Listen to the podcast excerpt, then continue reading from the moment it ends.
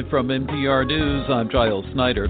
Congressional Democratic leaders and White House officials say talks will continue on a pandemic relief bill. House Speaker Nancy Pelosi and the top Democrat in the Senate, Chuck Schumer, say they made more progress during Saturday's meeting. N P R's Claudia Rosales reports on where things stand. After their fifth meeting this week, Speaker Pelosi and Minority Leader Schumer said they're feeling hopeful about a deal, but they noted they still have a ways to go. They met with Treasury Secretary Stephen Mnuchin.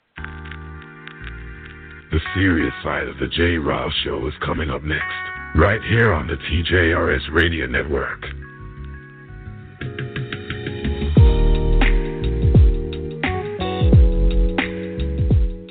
My father's conversation with me was daily. My grandfather uh, talked to me as a, as a as a black man from Augusta, Georgia, growing up in the Deep South. Frightening, and I'm being very light when I use the word frightening. If something goes wrong, your first line of defense, uh, you know, your parents not being there, is to go to the police. If you're Caucasian. So, I, I mean, yes, still, that's what you still, teach your children. Unfortunately, uh, you know, it can't work for black children, right? Being an African American is a wonderful thing. It's a wonderful blessing. You have come from great people. What I love about you as my son is I remember when we thought about having you and, you know, knowing that we wanted you and watching you grow. You are the Muhammad Ali, you are the Malcolm X, you are the Martin Luther King. You are an amazing young man, and the future is yours. And I will do my best to make sure you're safe. That's it. I love you.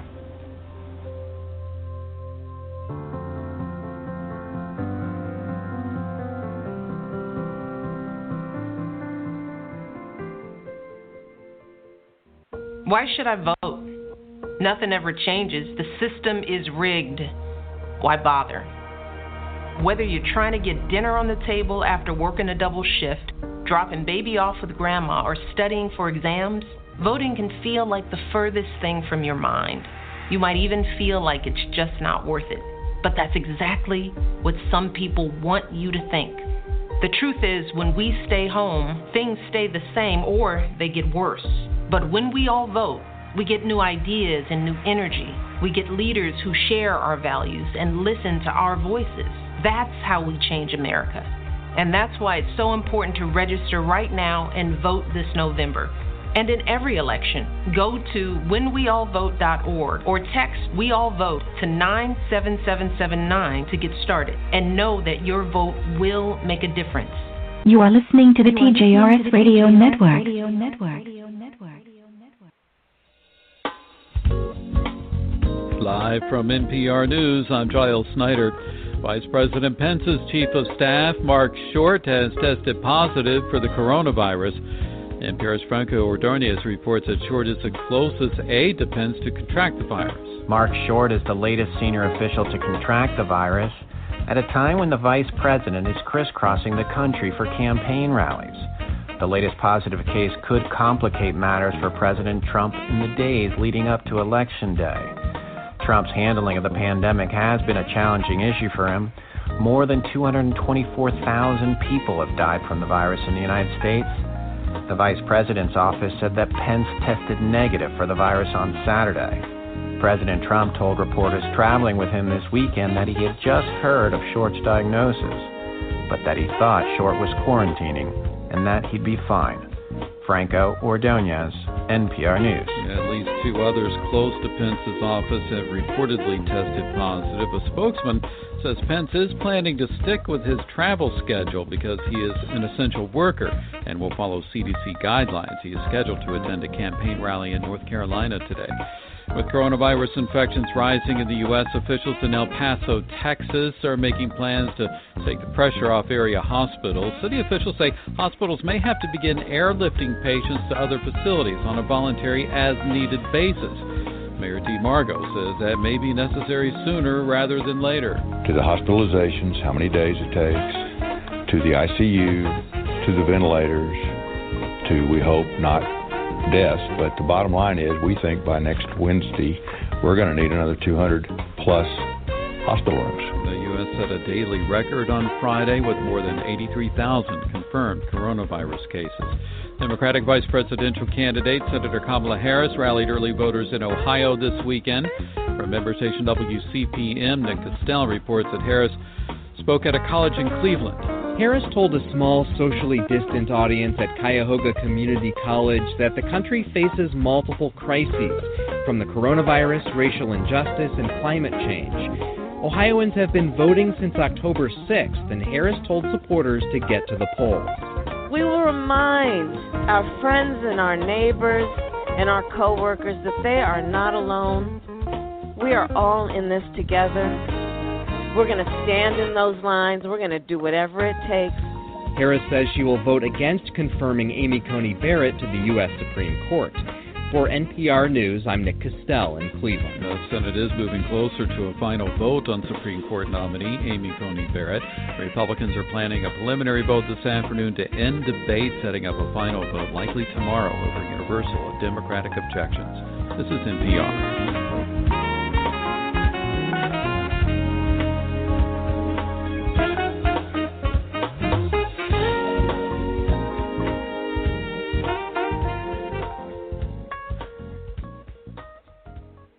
Coming up next on the serious side. What is it like to have cancer? Um, it's scary as hell to have cancer. I was diagnosed um, at thirty-one years old with uh, stage four breast cancer. Um, I had gone from my breast to my lymph nodes to my bones and eventually to both of my lungs. The thing is, this is not a reality show. This is reality. And the rest of us have had to live with the consequences of him proving himself incapable of taking the job seriously.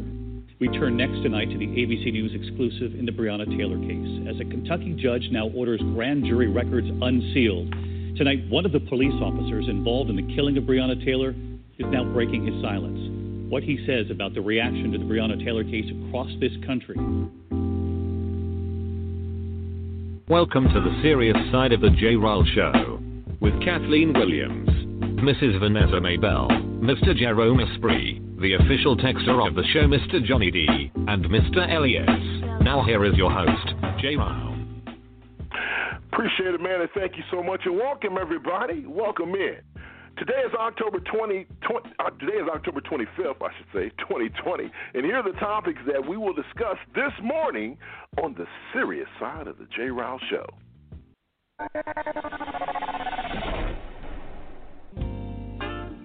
I'm a survivor.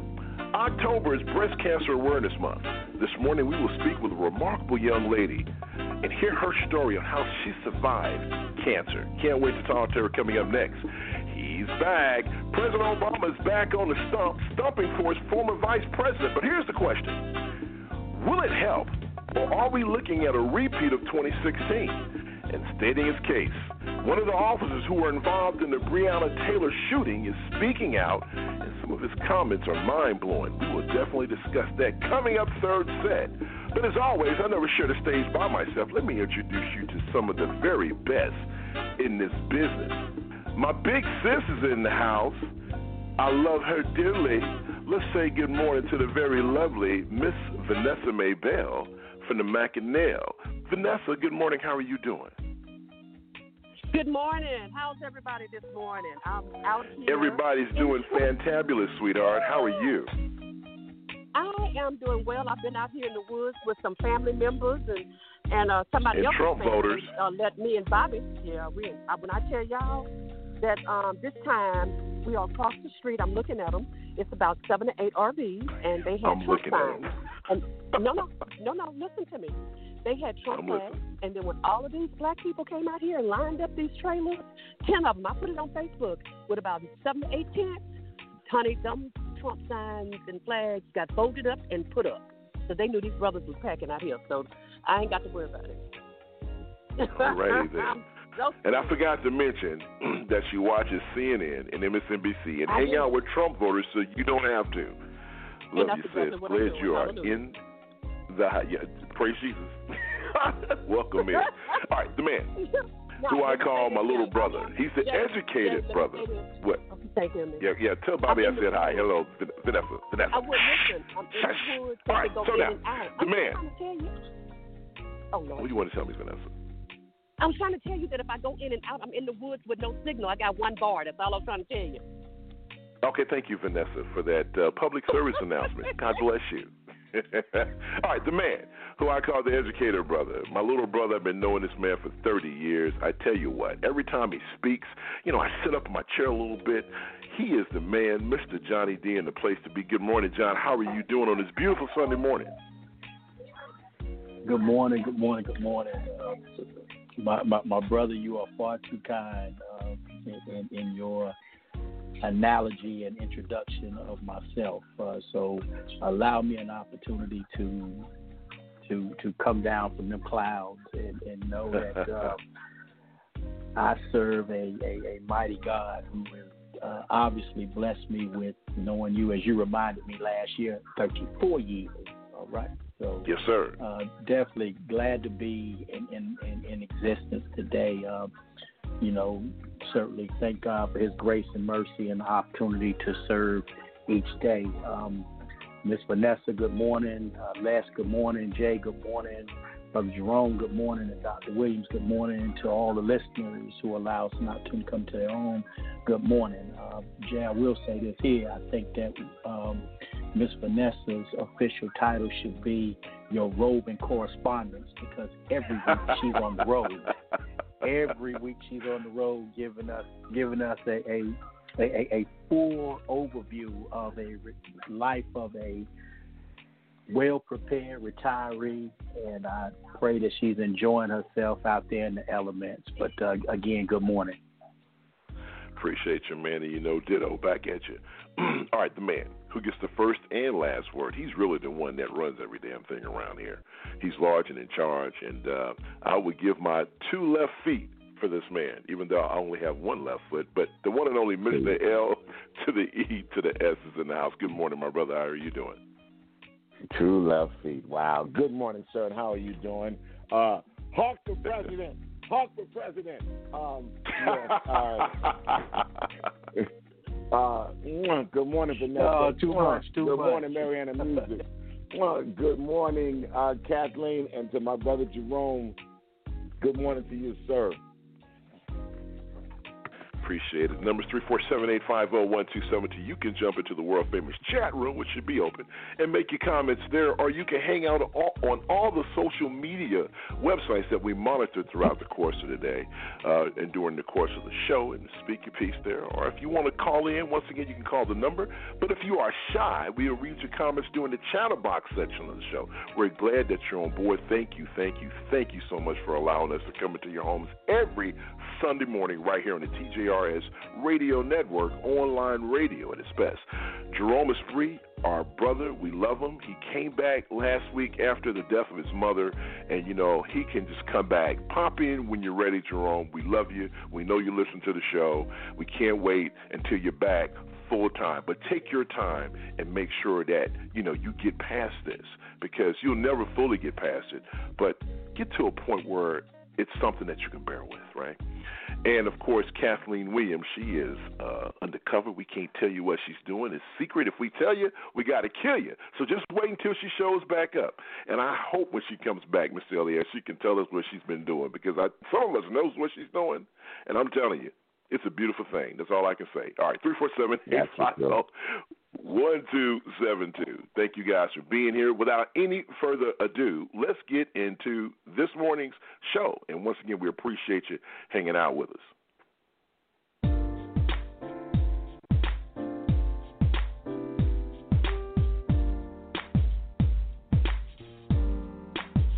All right, October is Breast Cancer Awareness Month.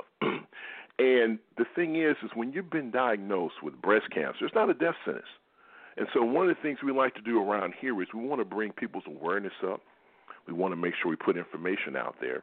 And so this morning, we are privileged to have the C E O of Taylor's Touch, uh, Miss Tanya Richard, is in the house. Let's bring her in, Miss Elias. Good morning, Tanya. How are you doing? Good morning. Good morning. I'm great. How are you?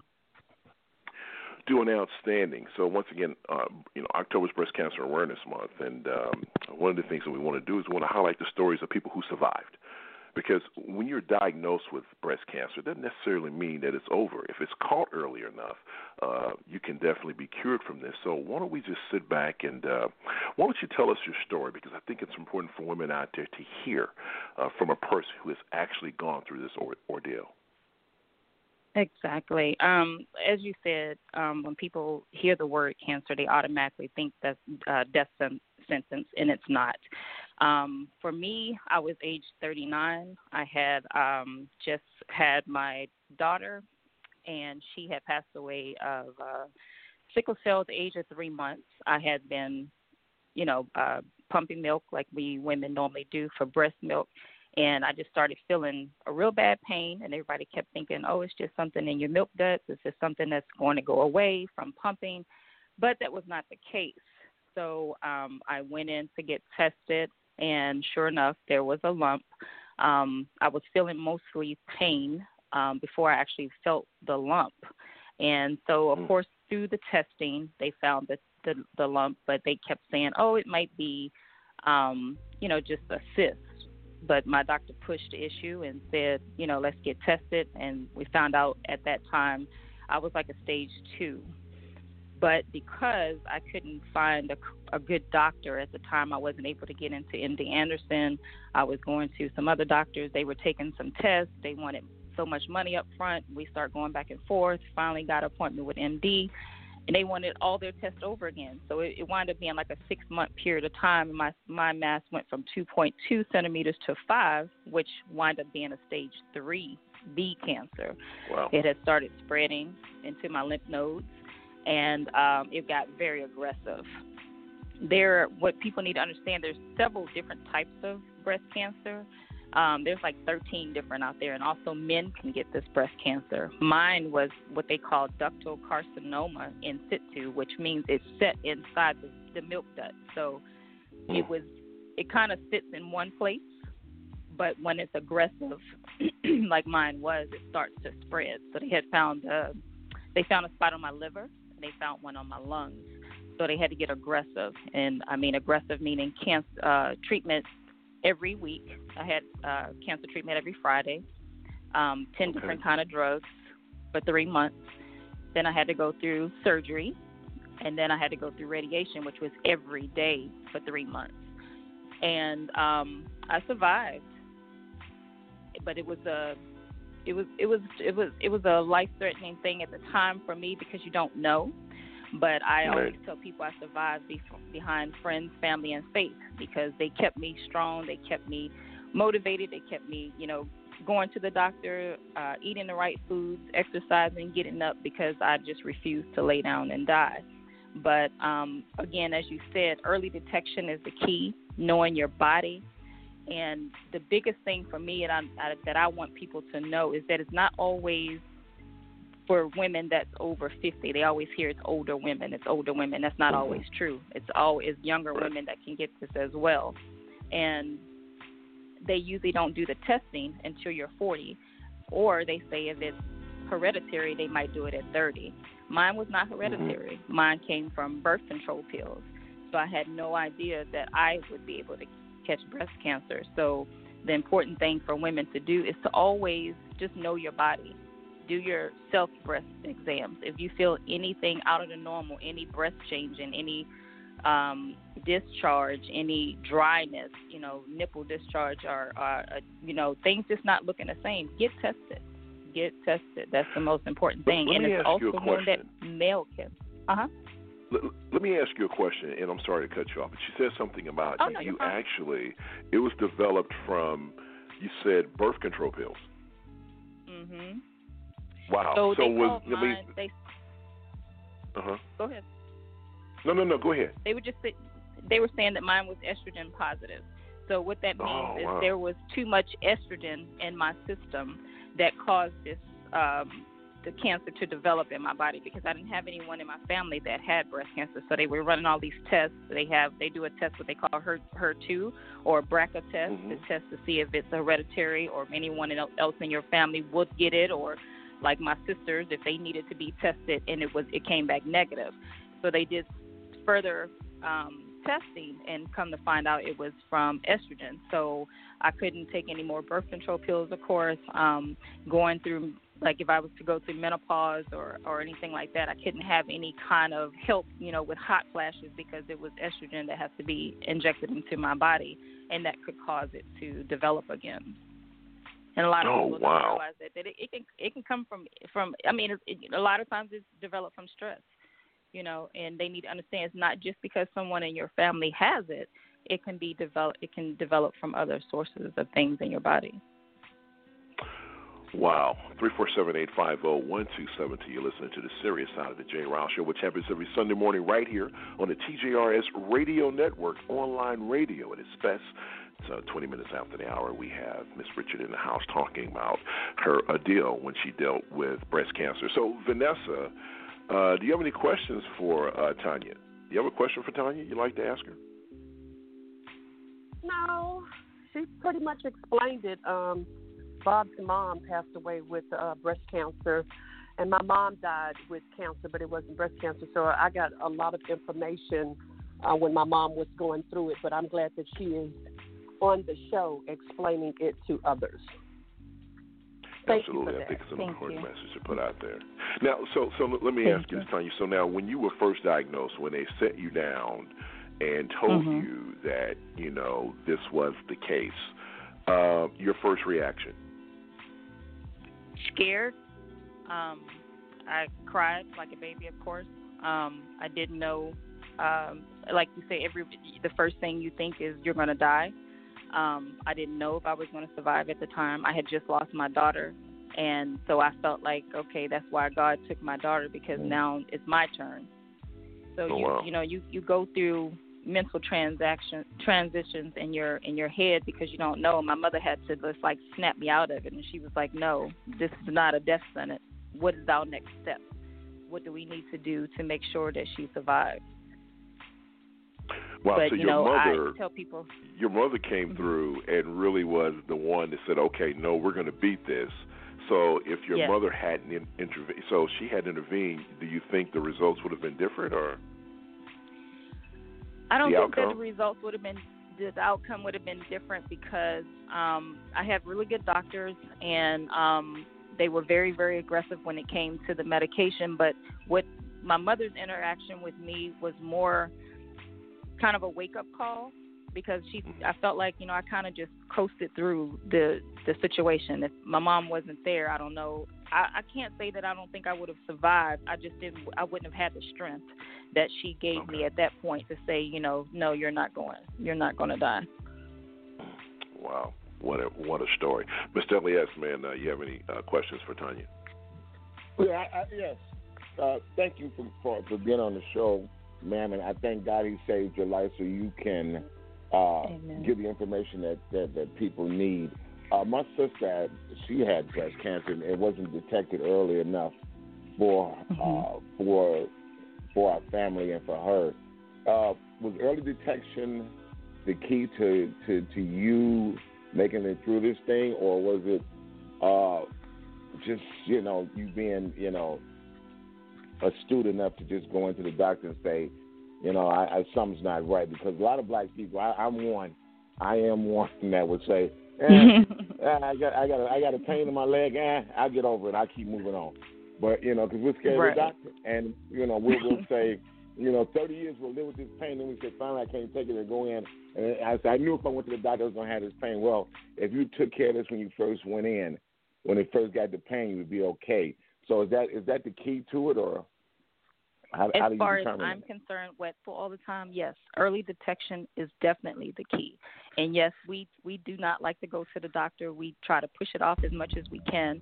But if you go when you have the first signs, it can be as early as, you know, the first stage, because there's four stages of breast cancer, and you have a better survival rate.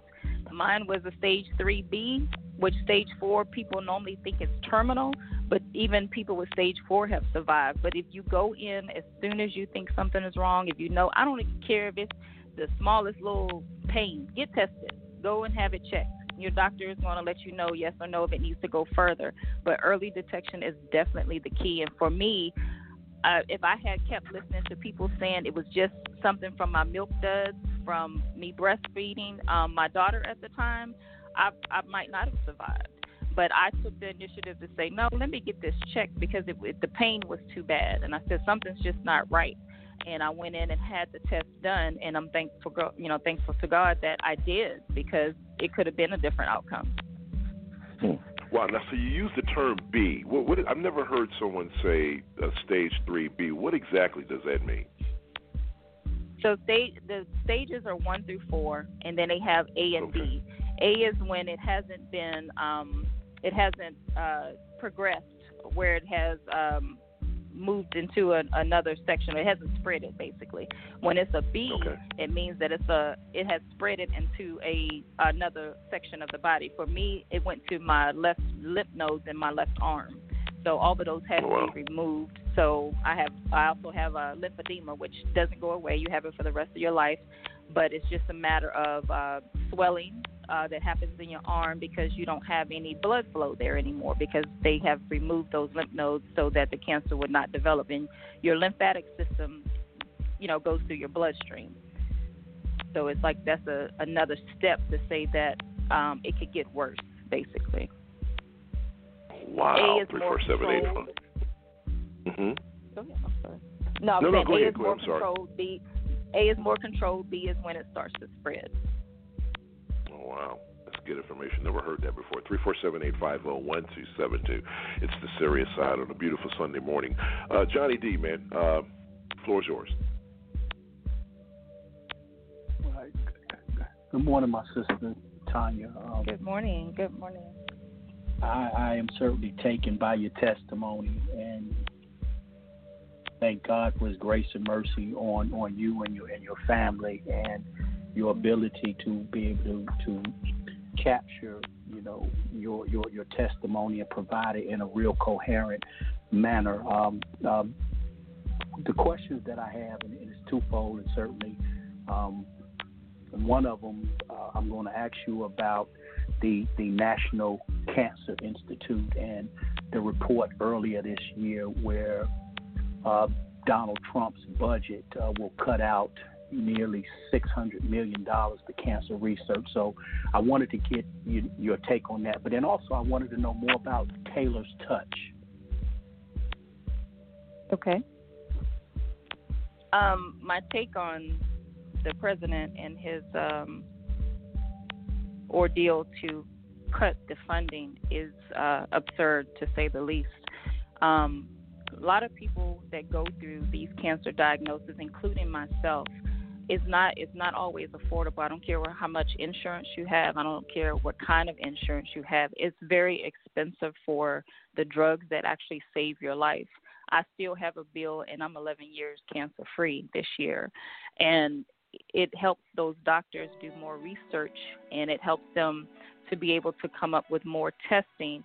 It helps them to um, be able to di- you know, have, have diagnoses that can show you know, earlier signs, because there is cancer out there other than breast cancer that people don't even know that are in their body.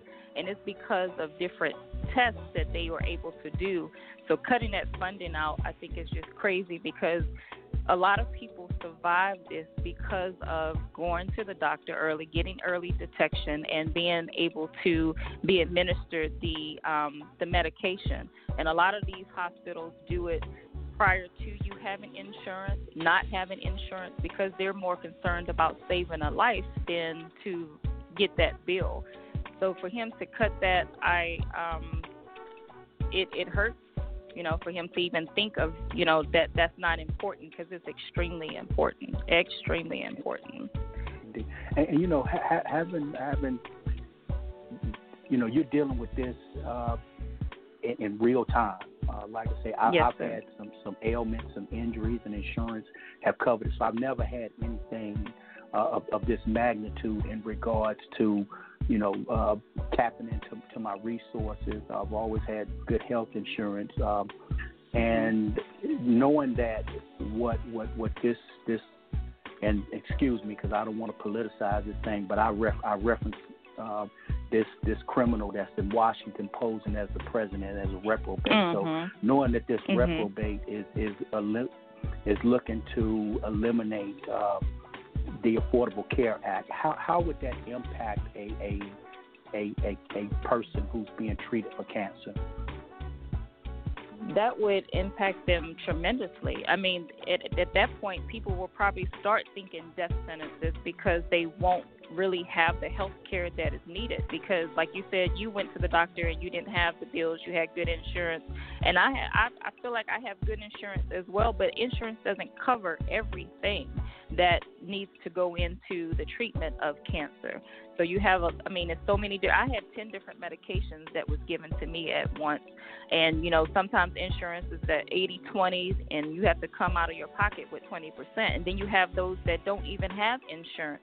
So to cut it out automatically, it's going to, I, I think the survival rate is going to drop because they can't, hospitals just can't treat everyone for free. They've got to be yes, able ma'am. to survive. They've got to be able to, you know, con, you know, continue to um, to keep the doors open and lights on, and you know, medication flowing. So, in order for him to cut that, that that's going to be very detrimental to someone that is going through um, a treatment, because it might get cut off. They might say, "We can't treat you anymore because we no longer have the funding," and that's just that's just crazy, and it, I mean, it, it's absurd, but. You know, for somebody that's fighting for their life already, it's enough stress on your body. It's enough stress for you to deal with, and to have a, a, a medical facility that can take you as far as they can, you know, with insurance or without insurance, to have everything cut off like that, that cuts the hospital off. So they're Indeed. they're going to have their hands tied. So Indeed, it's, it's just absurd. And, and like I say, tell us about uh, Taylor's Touch. I'd like to know more about uh, Uh, that, that, that, that organization. So Taylor's Touch is an event planning um, business. I do weddings, I do birthday parties, I do um, corporate events, um, kids' birthday parties, any any kind of event that you feel like you want to have. We do proms and everything else. It started because I had uh, lost my daughter, whose name was Taylor, at three months old, and then going through my cancer diagnosis, it gave me something to focus on. I used to always plan my son's parties when he was little, all the way up until he was ten, and everybody called him productions because they wanted, it was a lot of adults that wanted to come. And so when I started going through my cancer prognosis and I was in the process of being married, I planned my entire wedding, and everybody was, you know, astounded at uh, what I had done. So it was like, you should make this a business. And I started it because it kept my mind off of the fact that my daughter had passed, and um, it has. I've been doing it for a little over seven years now, and I'm hoping to, um, you know, make it one of the, the top industries, uh, you know, in Houston, hopefully real soon. but um, outstanding, yeah, just an outstanding. Yeah. Well, I tell you what, thank thank you for sharing. Uh, again, thank your, you for testimony. having me. And, And your life, and your life. Yeah, Jay, uh, I, I done asked a thousand questions, so I'm a, I'm a, I'm a segue to you. Thank you, sir. And uh, it's it's a beautiful thing. I mean, uh, just the fact that, you know, a lot of people don't have the courage to come and tell their story, but I think that it's important for people to understand that folks need to, they need to hear these stories. They need to know right. when their body is telling them that there is an issue. They need to know that it's okay yes. to be scared, but they also need to know that, hey, there is hope on the other side of the bridge, and if you're strong enough and your faith in God is strong enough, you know, you too Amen. will uh, persevere through uh, the trials and tribulations that uh, that come our way as we continue to walk down this journey called life. All right, so. One more time, let's get some information about uh, Taylor's Touch. I want people to, you know, a lot of people listen worldwide, but that's okay. You know, maybe you can do something worldwide. Who knows? This may be the, the, the entry to something, you know, nationwide, worldwide. Once again, tell us about it. Tell us how we can get in contact with you in regards to uh, Taylor's Touch, and uh, how can people follow you on uh, social media? Okay, it's Taylor's Touch, T A Y L E R S. T O U C H. Um, phone number is two eight one, seven zero six, two zero one zero. I'm on Instagram under Taylor's Touch. I am on Facebook under Taylor's Touch, and the biggest thing that's to remember is it's Taylor with an E R and not an O R, because it was named after my daughter. We're an event planning business and plan any event that um, you. We, our motto is, if you can dream it, we can plan it. So please get in touch with us. We do travel, so it's okay that you're, you're nationwide. That's right, and uh, just go to the Facebook page. I was on there this morning, uh, Vanessa, and when I tell you that it's the bomb diggity, it's the bomb diggity. I was impressed when I was out there, so go check it out. And, uh, Tanya, listen, I, we appreciate you coming on. We appreciate you telling Thank the story. And you are welcome back on this show Absolutely. anytime Absolutely. you want. Is that right, Miz Ellis? Can she come Thank back you. anytime she wants to come back? Yes, sir, she can, most definitely. Yes, yes, yes, okay. yes. And, And the delay was not because he was thinking about it, okay? It was a delay. hmm, can she come back? She can definitely come back. Thank you so much for thank being here. For and, uh, my goodness, what a story. What a story. All right, thank you so much. three four seven, eight five zero, one two seven two. In this week's edition of In Four Minutes or Less, something that you need to know. You know, Americans have voted. How many people have voted so far? Uh, Johnny D, what do you think? forty-six million Americans have already voted? Uh, you know what, Jane? I've been keeping more up with the state than I have nationally. I know, I know in our great state uh, the other day it was uh, over two million, and we got ten million Ooh. citizens. Uh, so two million had, had already early voted. So I've been keeping up more locally than I have with the yeah. with the national. Okay, that's all right. So I'm thinking that there's probably about forty-six million Americans who have already voted. Some people are early voting. God bless you. Matter of fact, um, I was uh, looking at something on Facebook where a young lady had a uh, sticker on saying, I voted. So go and vote. Do your thing. But there are also Americans out there who are voting via mail.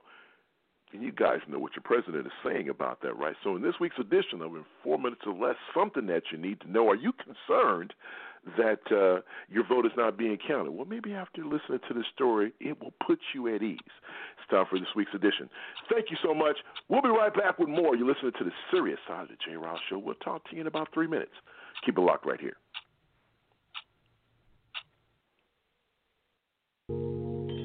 Officials with the U S. Postal Service say they've already processed a record amount of election mail this year ahead of November third.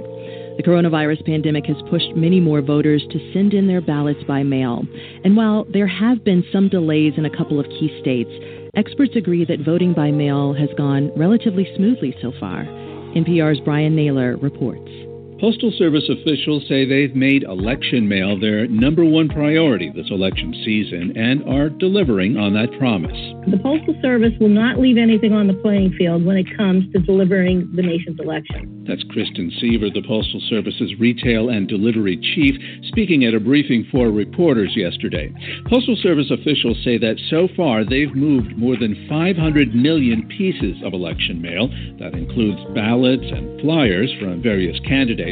That's a one hundred sixty-two percent increase from the twenty sixteen election. They say one hundred million ballots have been sent to or from voters. Mark Dimenstein, the president of the American Postal Workers Union, says postal workers feel like they're in the midst of a storm, but that things do seem to be working. All the reports that we're hearing are generally positive. Uh, that the election mail, both to and from the voter, is given uh, great priority. All the mail is being treated as first-class mail, making sure it gets cleared every day and making sure that ballot gets to its final destination to make sure it's counted. So we are moving heaven and earth. The Postal Service, in part due to court orders, has reversed some of the procedures instituted by Postmaster General Louis DeJoy that critics said were slowing the mail. It stopped removing sorting machines and the blue sidewalk mailboxes, restricting overtime and leaving behind late-arriving mail from distribution centers, at least until after the election. DeJoy has been a big-dollar donor to Republicans, including President Trump. Democrats on the Senate Homeland Security Committee, however, say that on-time first-class mail deliveries, including in the swing states of Pennsylvania and Michigan, are still below eighty percent. Seaver of the Postal Service says her agency is taking extraordinary measures, including making extra trips between post offices and boards of elections to ensure election mail is delivered on time. Election mail will not be delayed. The Postal Service is committing all available resources to ensure the timely movement of all election mail, and we have the methods and the mechanisms to do so. Early of all election mail, and we have offices and boards of elections to ensure election mail is delivered on time. Election mail will not be delayed. The Postal Service is committing all available resources to ensure the timely movement of all election mail, and we have the methods and the mechanisms to do so. Early in-person voting and use of drop-off boxes has also been at record levels, taking some of the pressure off the post office. Amber McReynolds, who heads the National Vote at Home Institute, says as far as election mail is concerned, so far, so good. I have not actually um, heard of any recent issues on that. Uh, we, we've been tracking that quite closely. It seems to me that most people are getting through uh, the backlogs. In some states, you can still request a ballot. Um, you know, so if people are going to do that, they should do that as soon as possible because the, you know, the clock really is ticking. And the Postal Service reminds voters in states where their ballots must be postmarked by midnight on Election Day to make sure they drop them off before the last mail pickup.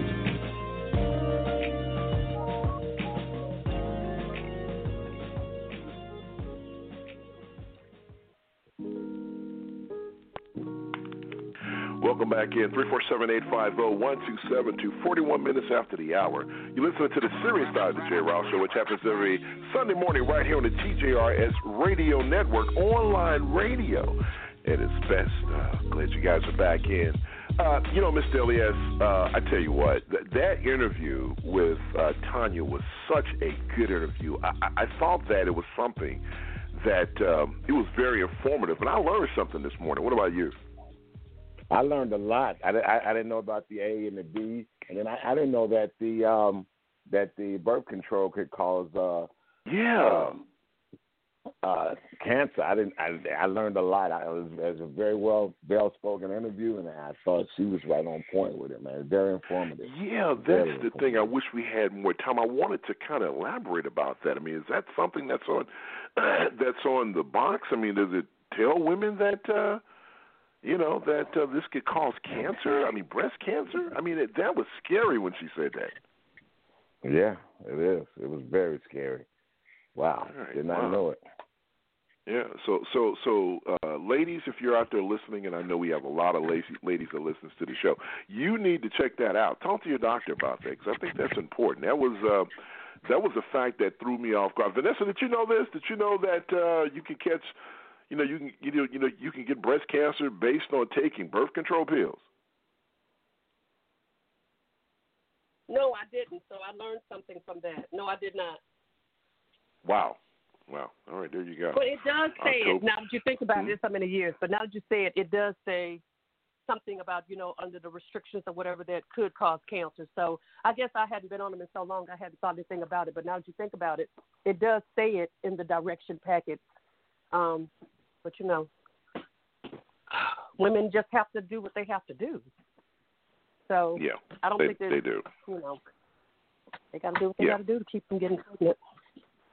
Yeah, absolutely. I think you have to do the right thing. And, uh, wow, just make sure you uh, take heed to uh, what's going on. And, of course, uh, you can. This interview is uh, and this show, obviously, is out there for you to listen to at any time at your convenience. So, you know, if you're hearing this on a Monday, Tuesday, Wednesday, Thursday, or whatever day you're listening to this show, whether you're listening live or if you're listening uh, and uh, you know, and rewind, uh, make sure that you pass that information along to a loved one. Once again, aunts, mothers, sisters, daughters, um, you know, get out here and uh, make sure that you get checked out. And once again, like we mentioned all the time on the show, men can, you know, men can get breast cancer as well. So don't, uh, you know, men do the self-evaluation and, and, um, and, you know, and see if you're good to go.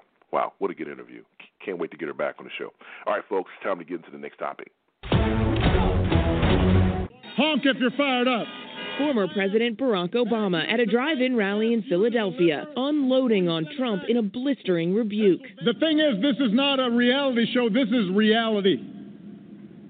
And the rest of us have had to live with the consequences of him proving himself incapable of taking the job seriously. Going after his successor on everything from the pandemic to Trump's finances, and reports that he's allegedly hundreds of millions of dollars in debt and has a Chinese bank account. Listen, can you imagine if I had had a secret Chinese bank account? When I was running for re-election, you think Fox News might have been a little concerned about that? They would have called me Beijing Barry. It is not a great idea to have a president who owes a bunch of money to people overseas. That's right. The forever president was back on the stump. Uh, you can tell he was in his element, stumping for uh, Joe Biden and Kamala Harris. Uh, we're we're nine days away, folks, and uh, this election is a monumental election. And it's amazing. You know, I have a beef to pick here, and I'm going to bring it up here in a few minutes. I have to calm myself down because I don't want to be belligerent on the show. You know, every now and then I have these explosive out, you know, outbursts about things I, I heard and saw, and, and and I have a funny feeling that, that something is in something is in the mix, and I don't know what it is. Let's get started with you, Mister Elias. You get the first and last word, Mister Elias. Was it good to see Barack Obama? Are Beijing Barry back out there stumping for the vice president and the senator?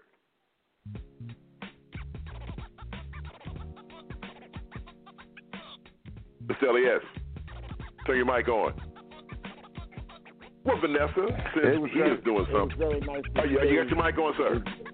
Yeah, yeah it was very, it was very nice to see that somebody, uh, somebody that speaks in coherent sentences, man. Not somebody that says we're going to have health care.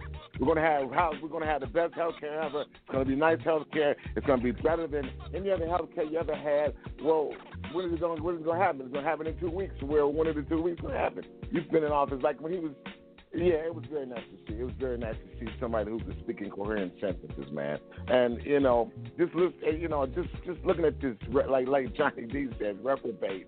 He's in Wisconsin telling them that because of the test, because they're testing positive, that that causes the doctors to get more money. This is unreal. It is unprecedented. How can you vote for somebody like this when there's two hundred twenty-six thousand people dead from this virus? And and the doctors in Wisconsin are doing this to get more money? Are you kidding me? This man is ignorant. He's just ignorant. Oh my God. You know, let, let, let me let me let me go to you, Vanessa, because let me tell you something. First of all, here's my question for you: do you think that there's a remote possibility that this man will win re-election? Yes, I do. You know what? I feel the same damn way. I do. I do. I do. And I'm going to tell you about it here in a second. Go ahead. People cannot get uh, complacent because the polls are saying how far Joe Biden is leading. What people do need to understand is that the Cubans think that Biden is a socialist, and Cubans are afraid of socialists, and they are getting Trump votes. The next thing is one of my classmates sent me something through Messenger on Facebook that said forty-six percent of the African-American men were voting for Trump. And when I said to him, that is not true. It might be ten percent, but it is not forty-six percent. And he said, well, I believe it. Just everybody needs to get out there and vote. And I wanted to look at him through Facebook like, do you not see my Facebook page where I am begging people to go blue every day, three times a day?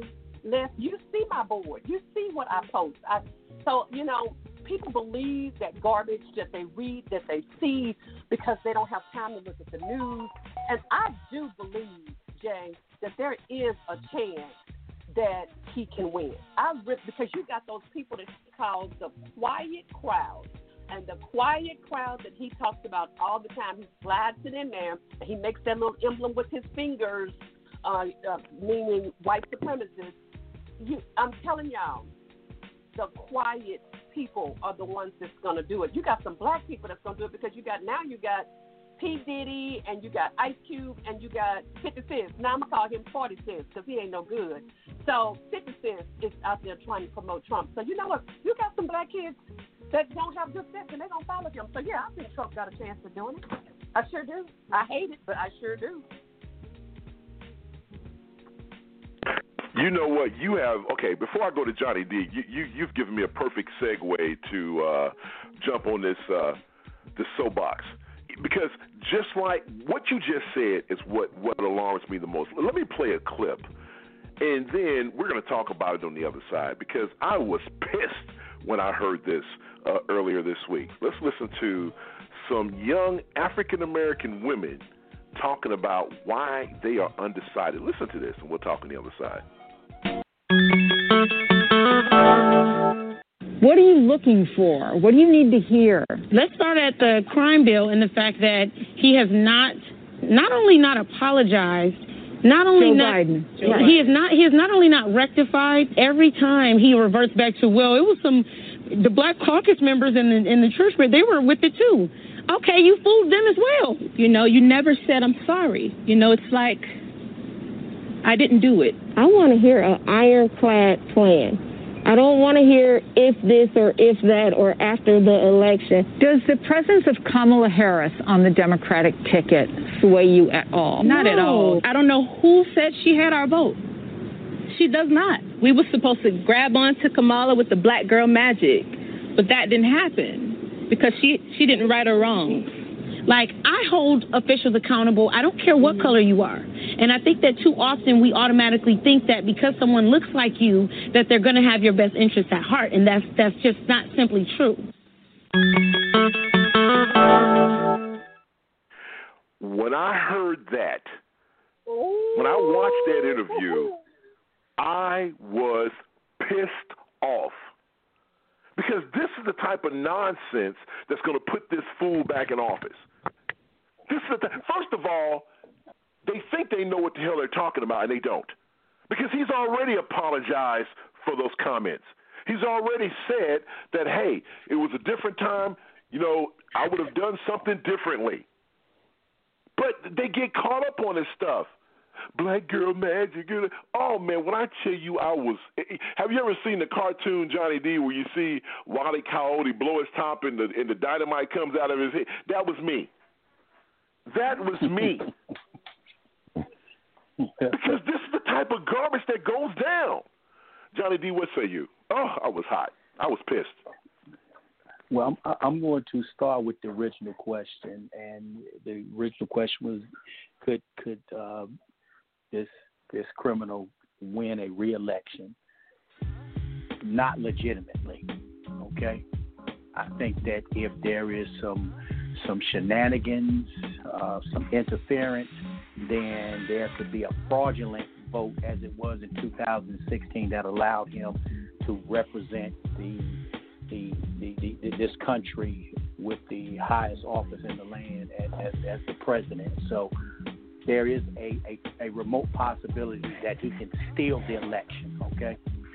Now, let's let's look at this generation of, of, of brilliant minds, okay? Uh, I'm, I'm one who believes that, that this can potentially be the greatest generation uh, because of their their willingness and defiance to to go with social norms. Like I said, I think we came out in a generation where we were conformists. We looked at what America depicted as the American dream, and we simply said, you know what, we're going to buy into that, and that's what we strive for.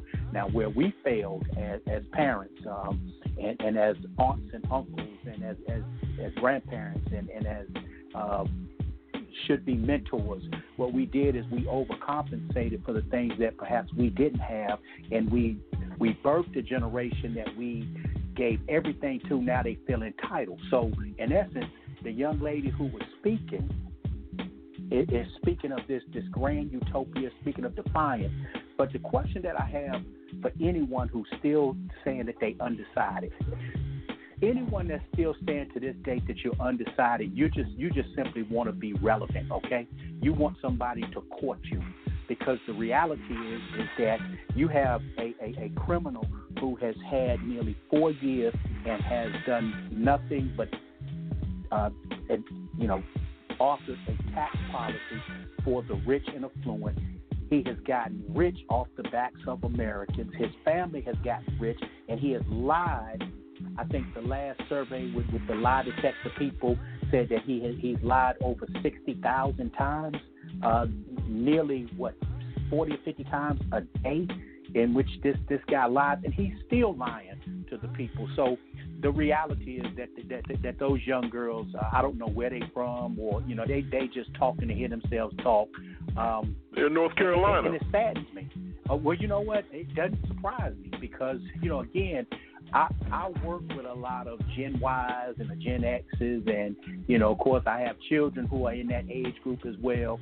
And to be quite honest with you, uh, the, the, the ones that I work with, the ones that I talk to, um, e- even even in the church life, you know, I think sometimes we can empower young people by trying to encourage them. And, and what we need to do sometimes is tell them to shut up and, and, and, and take heed to this wisdom that these fifty-some, sixty-some years of age is going to impart on you. But, you know, they twenty years old and they think they done figured out the world, knowing that it's a whole lot of life. Now, I don't condemn young folks because, like I say, I embrace it. Like, I do think this is the greatest generation, but they are uninformed and too eager to challenge, too eager to challenge The, the, the, the, the establishment simply because they want to see change. It, let, let's go back to um, the, the D N C. Let's go back to the D N C, and let's look at the young lady out of New York, uh, uh, Cortez. Who does that, what she did that night, to get on there and endorse Bernie Sanders? I mean, so you got a group of young minds out there who's just so defiant, okay? Because you know what? Nobody's going to tell me what to do. But if you're still, if you're still holding a measure to Biden and Harris, and you're leveling it with Donald Trump and his criminality, then you are a fool. You are a fool, fool, fool, fool, fool. three four seven, eight five zero, one two seven two. Okay, look, uh, I have the privilege of introducing this man. He is in the house this week, and like we talked about at the top of the show, uh, you know, hey, just come on back in at your pace, at your schedule, but your voice is a much-needed voice, especially nine days out from the election. Let's bring in the smartest man in the world, Mister Jerome Esprit. Man, good morning, Jerome. How you doing, man? Hey, good morning, man. I'm doing good. How are you? I'm doing outstanding. Okay, for those of you all who are normal listeners, we're going to extend a little bit past. We're going to get into the second break. It's coming up in about uh, about ten minutes. Let's extend this out because I'm going to get Jerome's take on this whole thing. You know, because we've always talked about how Democrats are their worst their, their worst enemies. You know, we, you know, think about the Blue Dog Democrats and all that nonsense that went down when President Obama was in office. Here we are having black folks who are saying, and another thing that those young ladies said during that interview was, well, you know, I'm not buying into the fact that if I don't vote for, for no vote, it's not a vote for, for, for uh, Trump. That's crazy. I'm like, what the hell are y'all talking about? I, I don't get how you can sit here and look at this man who was Barack Obama's number two. Jerome, number two, and the fact that you have Kamala Harris. Look, we had some issues with her because of some things that she said during the debate, but at the end of the day, we're on one team, and, and, and we, you know, we circle the wagons and we move forward. But there's nothing that this man, Joe Biden, in my opinion, has done that justifies the fact that you're undecided at this stage. And this whole thing where you taking black, you taking black voters for granted. Get out of my face with that nonsense, Jerome. What say you? Well, I don't, I don't understand um, people like that. But I think um, folks, when it gets when it gets closer to an election, that they start to um, people want to be heard, so people act like they're undecided, where they should have just made up their mind. They're they're what's called uninformed voters. And I don't actually have a problem with that. It's just like when I see black people voting for Trump. I don't really, mm. I'm not really mad at them. They're crazy, but I'm not mad at them for being uninformed and crazy because there's there's a calculation in that. We know that there's a percentage of people who are going to be like that. Now, so you just got to find them, and some of them are just misinformed.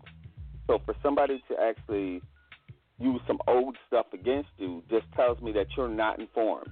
So if you're saying, oh, because Kamala did this in the past or Joe Biden did this in the past, and you can't look at what Trump's doing in the present, I don't really know what to tell mm.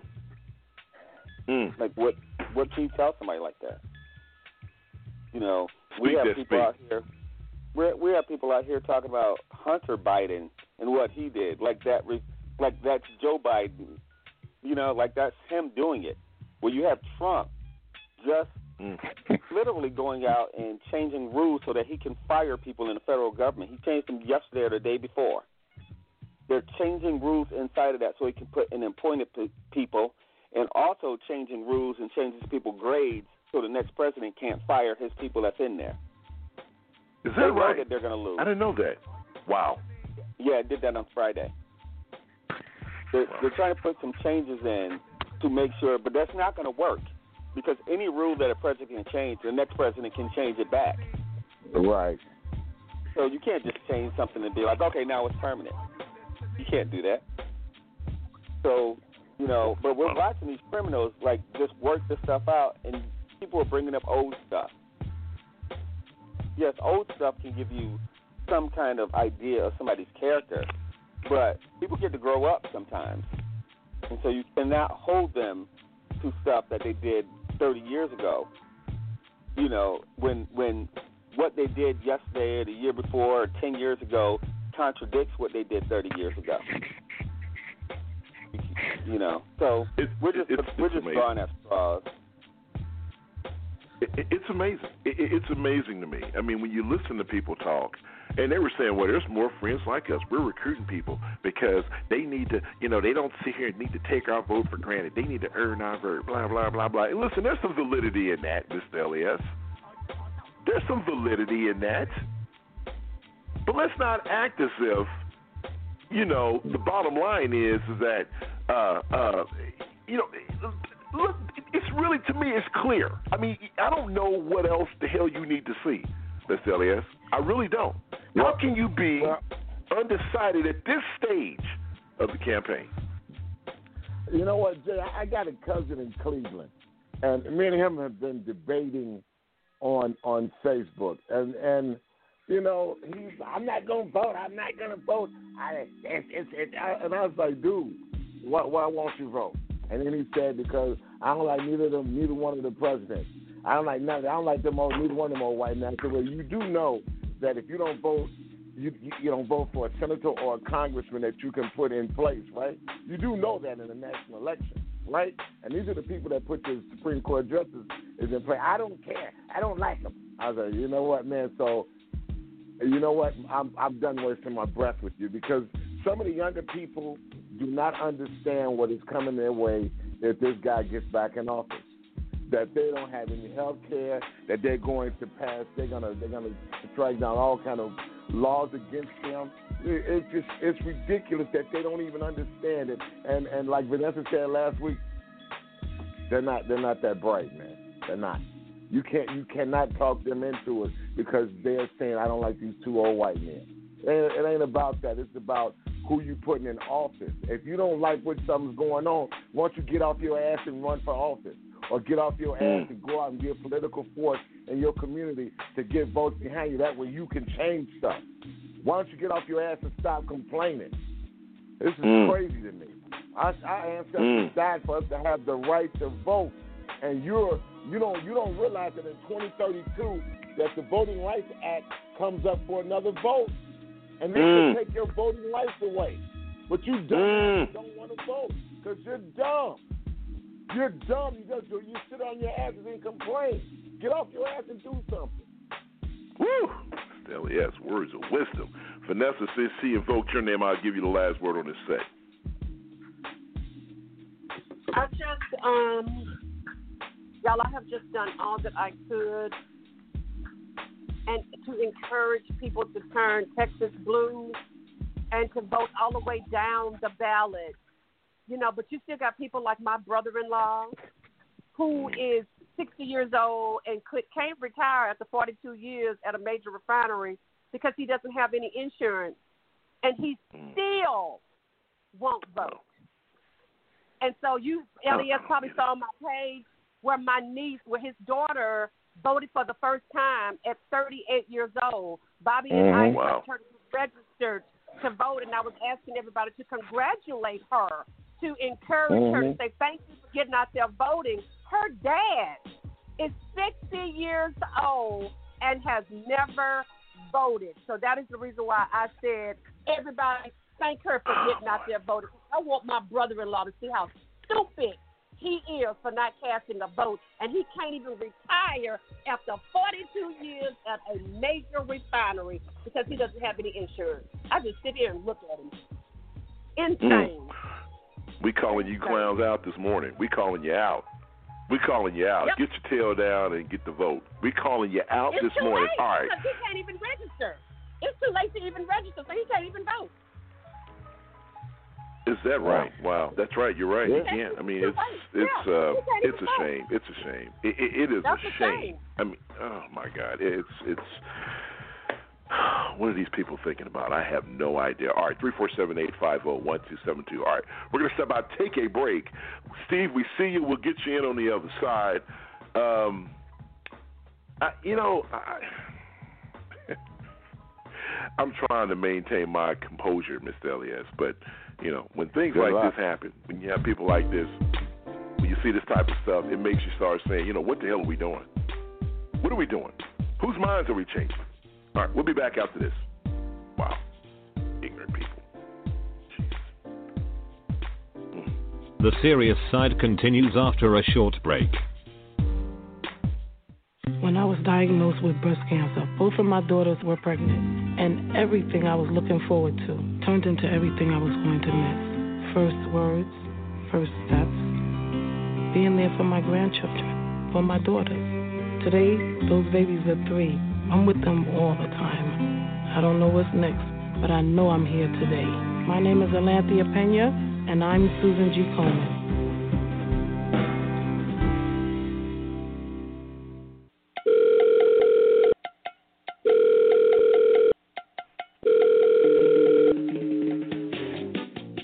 It's a great day at Bayway Chevrolet in Pearland, Texas. You know who we have on the line. We have Nolita, the Car Connect. Nolita, what's going on, girl? Good morning, Jay. It's all good. How are you? Uh, I am doing good. It's all good in the neighborhood. What is going on at Bayway Chevrolet? Well, going on now is our epic end of the month closeout sale. I'm making deals mm. on wheels, so if you work full time, you have five hundred dollars down. I have a car for you. If you're driving a wreck, come see me, Nolita, the Car Connect. That's Bayway Chevrolet, fifty-seven nineteen Broadway, Pearland, Texas. You can reach me on my Facebook, Nolita, the Car Connect. That's N O L I T A, or call me on my cell, eight three two, nine nine one, zero two two zero. That's eight three two, nine nine one, zero two two zero. We also have great lease specials. So, Jay, I know you got good credit. Oh, so, okay. You can get a twenty twenty Blazer, zero down, three forty-nine a month, or a twenty twenty Silverado for zero down, three seventy-nine per month. Don't forget, Brookmont ends November second. All right. You are listening to the T J R S Radio Network. Radio Network. Thank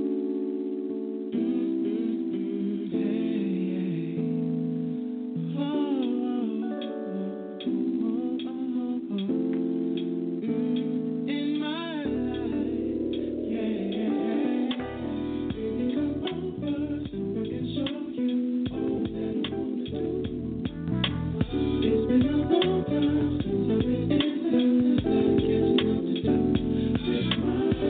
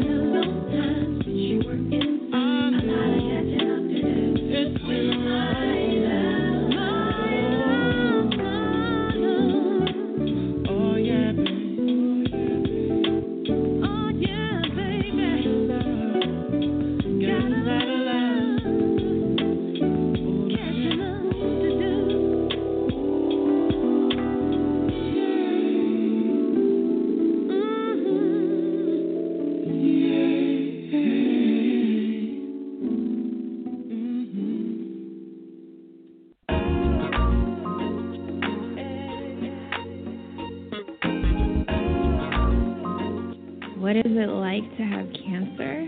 Um, scary as hell to have cancer. I was diagnosed um, at thirty-one years old with uh, stage four breast cancer. Um, it had gone from my breast to my lymph nodes to my bones and eventually to both of my lungs. The thing is, this is not a reality show. This is reality. And the rest of us have had to live with the consequences of him proving himself incapable of taking the job seriously. Welcome back in, three four seven, eight five zero, one two seven two. It's a beautiful Sunday morning, a little dreary around here in Houston, but I hope that the weather's better in your neck of the woods. It's time to say hello to our peeps and the folks who listen to this show. Let's say good morning to our panelists first. Good morning to the very lovely Miss Vanessa Maybell. Good morning, Vanessa. Good morning, everybody. Happy Sunday to you. Happy Sunday to you and the Trump voters. You do them. You go get them, girl. Johnny D in the place to be. Good morning, sir. How are you? Good morning. Good morning, blessed. Uh, like I say, inspiring show, Jay. Uh, great topics, uh, although we didn't get a chance to talk about Obama on the Trump as much, so we're going to have to do that as well. Yeah, we have to get that. Go catch the dog. You're out of breath, man. Go catch him. All right, uh, Jerome's now. What's up, Jerome, man? Good morning. How are you? Hey, good morning, man. I'm good. How are you? I'm doing outstanding, sir. Peace and blessings to you as always. Mister Elias, good morning. How are you? Good morning to you, sir. Good morning, my brother. Jerome, good morning. Hulk for president. Hulk for president. Um, good morning, Vanessa. Good morning, Kathleen, oh, and good morning, Mariana Music, and that was Hill Street Soul, Baby Come Over. Mister Elias, can we say hello to some people in the chat room, if you don't mind? Yeah, we, we, uh, the only people I recognize in there are... Uh, of course. Yeah, no, our very lovely... Covina, man. And, uh, and Covina, man. Mm-hmm. Rich Sister's in the house. And, good morning, uh, Rich Sister. How you doing? And Green Bean right. is in here with us. Mm-hmm. Oh, wow. Okay, he's on your good side this week. Okay, what's up, man? How you doing? All right, the pastor's checking in. How you doing, Pastor Jones? Appreciate you. Mariana Music is in the house. Denise is in the house. Hey, Denise, how you doing? Uh, Freddie, Freddie, love that name. So a lot of people in the house listening to the show. We really appreciate you. Thank you so much. Can't read all the names, but you can go to all those different websites, and uh, we are monitoring the show throughout the course of the show. And we will read some of these outstanding comments during the chatterbox section, which comes up in about uh, woo, twenty minutes or so. All right. Uh, matter of fact, let's do this. Mister Elias, we have a call. Let's uh, get the call in real quick before we get into our final topic. Let's bring him in. Steve used to be on the show. Good morning, Steve. How you doing, man? Good morning, Jay. Good morning, everybody. Uh, Steve is back. And I tell you guys that uh, um, the, the cancer. It's well known in the holistic community that uh, uh, cancer, sugar feeds cancer. And to show you how extreme personal responsibility in the country of Japan is, they actually fine businesses millions of dollars for overweight employees. So imagine bringing that type of culture to America where your boss is going to hold you accountable for how far overweight you are. And so that would, if we brought that to America, that would drastically reduce healthcare costs. But yet businesses in Japan get fined millions of dollars for overweight employees. They take blood sugar very seriously. Stress can increase your blood sugar as well. And um, so never underestimate blood sugar. But you guys remember one hundred forty-four uh, symptoms of high blood sugar. It's very destructive. Sugar feeds cancer. That's well known in the holistic community. The reason one hundred years ago, cancer was extremely rare. Number one, soil quality was a lot stronger. Number two, they did not have a high sugar junk food diet at that time one hundred years ago in this country. And the reason why people don't know that is Rockefeller bought out those medical schools over one hundred years ago, folks. It's Steve signing out. I know you guys got to get back to the show. All right, Steve, there he is. Steve, you know, hey, people, I can't wait to see the comments because people, when Steve calls in, folks have things to say. I mean, you know, he brought, he reminded me of something. I did have a, a follow-up conversation with Tanya, and she wanted me to put out to everybody that all, you know, all birth control pills don't cause cancer. Matter of fact, the the actual set of pills that she was using at the time, they're no longer on the market. So uh, I just wanted to make sure we put that out there because we don't want to send widespread panic out to all the ladies. You can continue to do what you have to do. Just make sure that you follow the advice of your doctors. Make sure you do your due diligence. Don't listen to what we say. You know, get out there and do your own homework because it's important. And I think that's the problem in the world today. People listen to other folks without doing their own research. The things that we provide you on the show is our, our or our opinions, and you can take it or leave it. But when we have people on who have actually gone through the process, then you take heed to what they say. But still, that in combination Absolutely. Of your own research, and uh, you know, that'll put you in a better place. And uh, we just, you know, we encourage you to do that. All right, all right. Third and final topic of the, of the morning.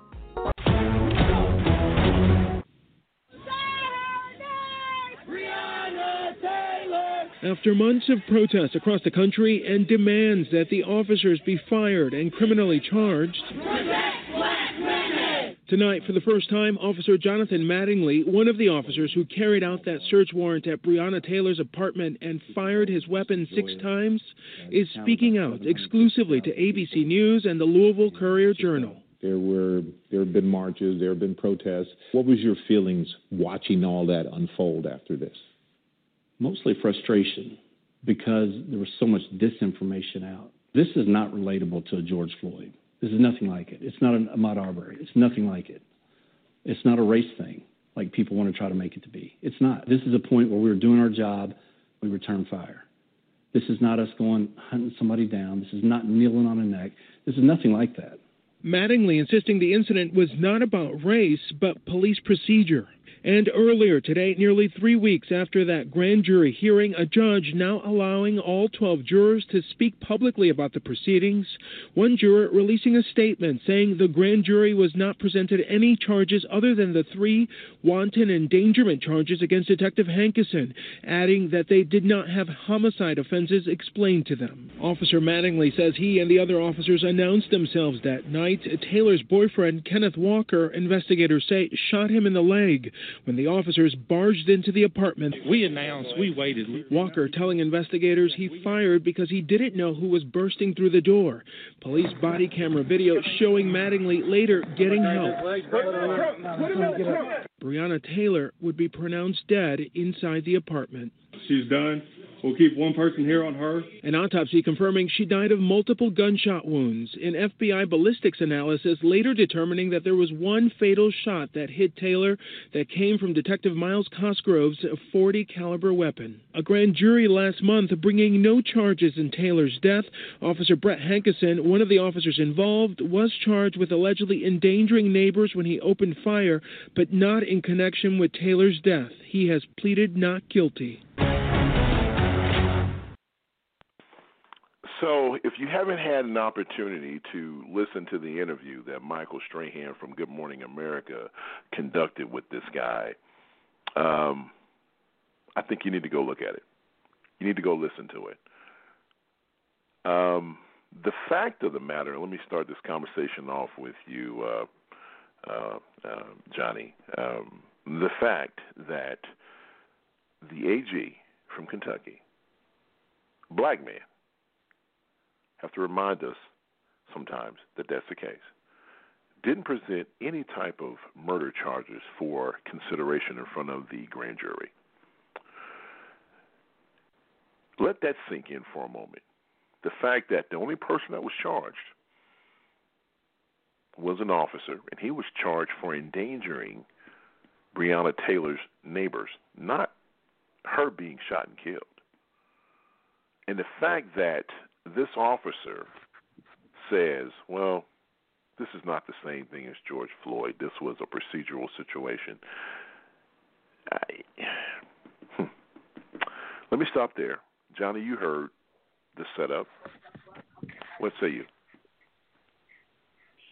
Jay, well, let's start off by, by, by saying that misrepresentation of justice, uh, the Attorney General's name, so that everyone can know that uh, when his time for a re-election comes up, they can get rid of him. Uh, his name is Daniel Cameron. And what he did not do What he did not do is seek justice. Uh, clearly, over the last several weeks, you know, we've had an opportunity to hear, you know, how he manufactured the charges and would not allow the jurors to to look at uh, additional charges other than the, the, the three the charges for wanton uh, endangerment. Now, I did get a chance to see the interview um, with with this Sergeant Mattingly, and again, it, it, it's no surprise at, at the cavalierness of of just some law enforcement officials. I, you know, the thing that I've always uh, detested about um, the profession that I've given so much of my, my, my, my life and existence for is sometimes when we get behind that shield, uh, we be- began to believe that we are a different being and we take on a different message and a different persona as if we're better than others, and that we we that they should serve us and not them. And that's kind of the, the symbolism in which he represented during the interview. As humble as he attempted to be with it, um, clearly his facts were not the facts of the case, not the facts of the citizens, not what was reported. Um, you know, will there ever be truth? I, I do believe that that the truth will eventually come out. You know, uh, I think in, in life, I remember reading once before, and, and, it, and it really resonated to me. Um, they said the three things that you cannot hide: the sun, the moon, and the truth. So I think that at some point the truth will come out. Uh, it might be years from now, but you know, I thought Michael Strahan did a, a real uh, thorough job in regards to uh, asking questions upon questions and getting some clarity. And, and, and clearly, th- this young man doesn't get it. He doesn't get it, and and and it's saddened because even though he tried to portray himself as not being a victim, that's exactly what he was intended to do. And and you know, it's it's, it's just another round of emotions that the family has to deal with. And, you know, he, he did, you know, at, at, at some point acknowledge the fact that um, it was handled from a from a criminal standpoint. Um, it was handled, I, I thought he was alluding to the fact that it, it wasn't any justice served in, in the overall uh, criminal charges. Now, maybe I, I may be Uh, just being over-optimistic. But, uh, again, I did see the interview. Thought Strahan did a, a great job. I thought Mattingly tried to portray himself as a victim, and certainly he's probably looking at a book deal or something of that magnitude, or he may be looking at federal charges uh, later on down the line and just trying to get his story out uh, uh, before anybody else does. Yeah. Um, Jerome. What say you, sir?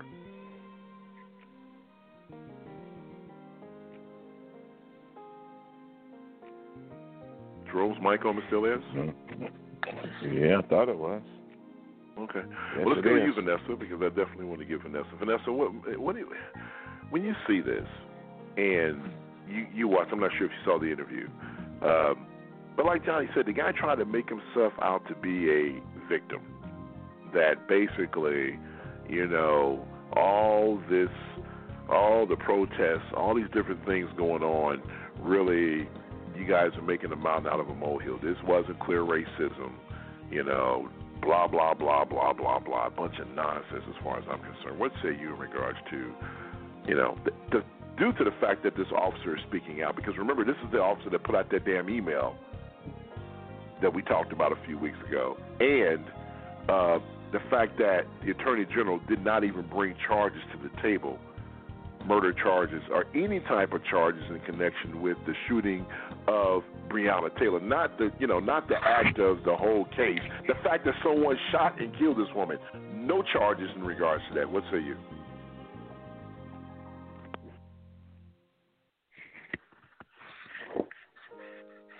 Did we lose Vanessa?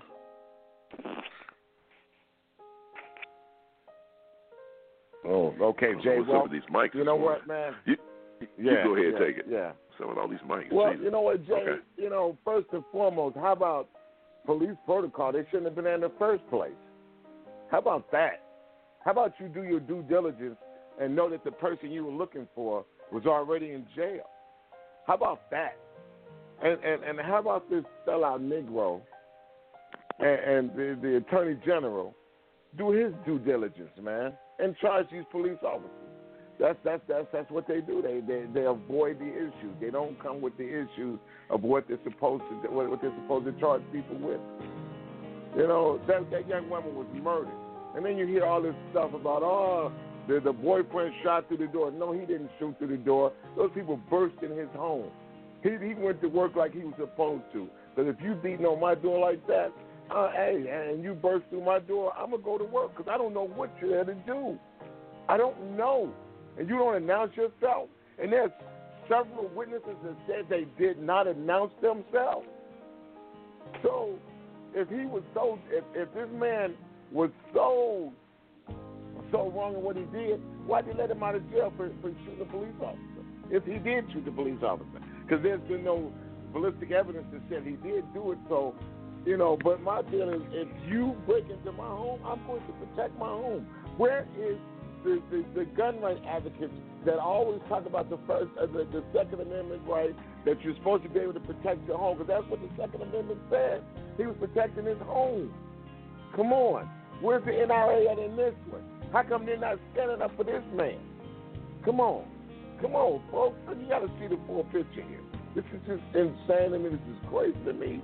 This young lady, this young lady, they get no justice because this is this, this, this Uncle Tom Negro in Kentucky didn't didn't bring forth charges. Why? Because he said he didn't think he could get them. Well, then you let the grand jury decide that, sir. That's not true. Yeah, I don't, I don't believe that. that. See, see, see let, let me jump in That's there. I don't believe that was the case. That's what he said. I believe he That's felt he that, that the shooting was justified. Yeah. I, I don't believe that. So I don't so believe it was a situation where we're going to bring charges against, you know, we're going to bring charges that that's going to stick. B S. I, I think that that guy didn't do it because he felt that the shooting was justified. That's what I think. Mm-hmm. Well, he should. So I'm not buying that. Well, no, I'm not buying it. He should have. He should have. He should have brought. He should have brought the. He should have brought the charges in front of the grand jury and let them decide. That way, it was no, there was no ifs, ands, and buts about it. So the bottom line is, is, is this case is scarred, is marked, and it, it, it just it does not set right with me. This is insane. This is this this case is just insane. I don't get it. Yeah. Yeah, three four seven, eight five zero, one two seven two uh, is the call-in number. Let's see if we have Jerome back. Jerome, are you back? Your mic's yes, still sir. off. You fine? You back? Yep, I'm here. All right, there he is. All right, yeah, because we came to you, you weren't there. All right, so give me your uh, give me your take on this, man. This you whole know, thing I, with I the cops coming um, out and Michael Stray, yeah, I didn't see Michael Strahan's interview, but I know it's um, I know it's thin. So when you start doing marketing towards something so ridiculous, like you had a no-knock warrant, go into the wrong house, and then somebody shoots at you, and you say that you're justified. You're not justified. Where everybody else is held accountable for the mistakes that they make. How come they are not? How come the police isn't? You can't charge somebody for defending their own home or defending their person. I don't care who it's against. So I don't feel any empathy towards any of them fools for that, because he has a right to defend himself. You just can't just go through killing people and then acting like I was just doing my job. So for him to, to act as if, you know, the people protesting are are misled or something, it's a part of what arrogance is and what what that whole privilege stuff is. You don't tell what people, sh- you can't tell somebody what they should or should not be upset about, right? It's just as crazy as, I know I'm going to do this in the news, but it's just as crazy as those people who say um, they want to kidnap the governor because they want they don't want to wear a mask. How, how you, I don't know how people are thinking, like one is violating somebody's space, and the other one says you can't tell me what to do, right? We are so warped in this doggone country for privilege that it's crazy. So that guy can actually literally go on T V and be like, hey, yeah, we killed her, but, you know, we we had a piece of paper that said we can go into the wrong house. We got a warrant to go into the house, and we shot up the place. We need we need to change. Now, I wouldn't even say change laws, because if they were all black and they killed somebody white, they would all be in jail. the law would have worked for their benefit if that victim was white. So it's not a law issue. It is how we apply it. And like Elias said, the guy who's saying um, that he didn't want to bring charges or he couldn't make them stick or something, he, he's just a part of the problem. We have a problem that we need to deal with. Or he's the problem. Yeah. But he is the problem, and, and I don't think he had anything to do with that. But here's the deal. These people are not going to pay. What Mitch McConnell is doing in Congress, they don't pay because folks don't pay attention. They're going to vote him right back in the mm-hmm. office, and that's why they feel they can do what the hell they want to do. Vanessa, are you back with us? She did say she was out in the country, folks, so, you know, she may not have uh, good signal, so she'll chime in when she can pop in here. All right, um, so... Here we go now. Now here, here's my question to everybody here real quick before we get out of here because we have to get going. We have Chatterbox and On a Need to Know Basis coming up. Here's my question real quick to everybody. And uh, let me go ahead and give everybody ninety seconds on this one. Let me start with you, Johnny D. Do you think eventually other officers will be charged in the Breonna Taylor case? I think at, at some point, yes. I mean, uh, federally, uh, maybe not state charges. I, I, I think... Uh, uh, Attorney General Daniel Cameron has already shown his hand and his unwillingness unless they come in with a special prosecutor. So I believe it'll be federal charges that will eventually uh, be brought against the officers, uh, not to the degree in which I think uh, should be, but I, I do think that some additional charges will be brought forward federally.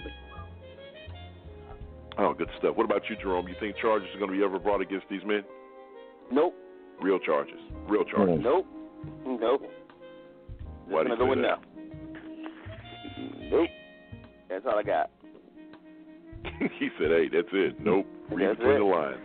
What about you, Mister Elias? You think any charges that would be brought against these officers? No, not at all. They they they've gotten away with it, and you know, the, you know, they they're gonna walk away from this, man, like they always do, man. So no, no charges will be brought against them. Not at all. Wow, last call for Vanessa. Hopefully her mic's on before we get out of this set. Vanessa, are you here? Okay. So she did say she's, you know. And, and what Johnny D said about Vanessa is right. Every week Vanessa Bud is in Vegas. She's, you know, she's doing her thing. God bless you. We need to do a retirement show. Mad at and, and, yeah, and let her tell people about the proper way to retire. Interesting. Hush, right, yeah, what a good show this. I'm there, I'm there. Oh, there she is. Okay, Vanessa, give us your oh, comments yeah. on Breonna Taylor real quick before we get out of here. Uh, I didn't hear y'all because I'm loading up, but um, I, I did hear something about uh, they're now going to let the police officers speak. I just think it needs to be some justice done for this young lady. It was just really, really tragic to come home from work after working for the people uh, and get killed. I just, I just think that some justice needs to be done, and that governor man, whoever that, that black man was, that did not put out the right information, he needs to be fired. Uh, you mean the, gov- uh, the, the the Attorney General? That's why we love Vanessa. Yeah. That government man, whoever that black man is. yeah, yeah that's, his name is Cameron, and uh, you know he's not going to be punished because Mitch McConnell's going to provide him cover. Yeah, it's, oh, he's going to be punished, Joe. Joe, yes, he will. Well, through you know who's going to punish him. Oh yeah, him. well, well, the man's going to get him. Now God sees everything, and God's eventually. But if he repents with his mouth that he is that the Lord and Savior, the, the you know the Lord oh, is the oh, Savior. I was trying to feel good about it. I know. I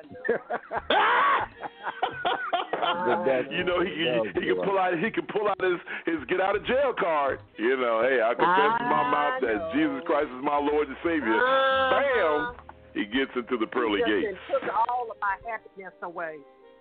Okay, fine. I'll just just retract what I just said. Okay, all right, all right, folks. We're gonna step out, take a real quick break. Uh, yeah, even though the discussion part of the show is over, we have so much left. Chatterbox is coming up. A lot of comments on our interview with uh, with Miss Richard, so we're gonna read some of those. And uh, and uh, on a need to know basis, Chatterbox is next. Don't go anywhere. You're listening to the Serious Side.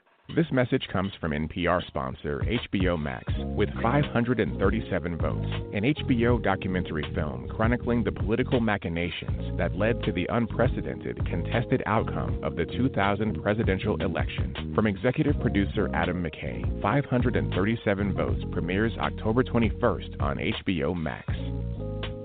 Protesters gathered in Waukegan, Illinois last night following last week's fatal shooting of a black man by a police officer. nineteen-year-old Marcellus Dennett was killed and his girlfriend, twenty-year-old Tafara Williams, was wounded. Authorities say the officer has been fired and the F B I is joining the investigation. Attorneys representing Williams are calling the firing a first step in police accountability, but say they are pressing ahead with their own investigation. Chileans are voting today to decide whether to scrap their constitution dating from the country's military dictatorship. The referendum is seen as a milestone in the country's history. N P R's Philip Reeves reports that tensions are running high. The referendum asks Chileans to decide if they want to dump a constitution imposed forty years ago during the dictatorship of Augusto Pinochet. Opinion polls suggest they'll say yes. They'll also decide if they want an elected citizens' assembly to write the new one. The vote's happening mid-pandemic in the tense aftermath of last year's mass anti-government protests over social inequality. A new constitution was among the demonstrators' main demands. They hope a new charter will guarantee social rights, compelling the government to provide decent pensions, healthcare and education. Opponents of the idea warn it won't meet expectations, adding to tensions in a still turbulent nation. Philip Reeves, N P R News. Major League Baseball's World Series is tied at two games apiece. The Tampa Bay Rays got uh, the Game four win over the Los Angeles Dodgers. Following ninth-inning misplays, allowed the Rays to score twice to end the game with an eight to seven victory. Game five tonight in Arlington, Texas. I'm Joel Snyder, N P R News.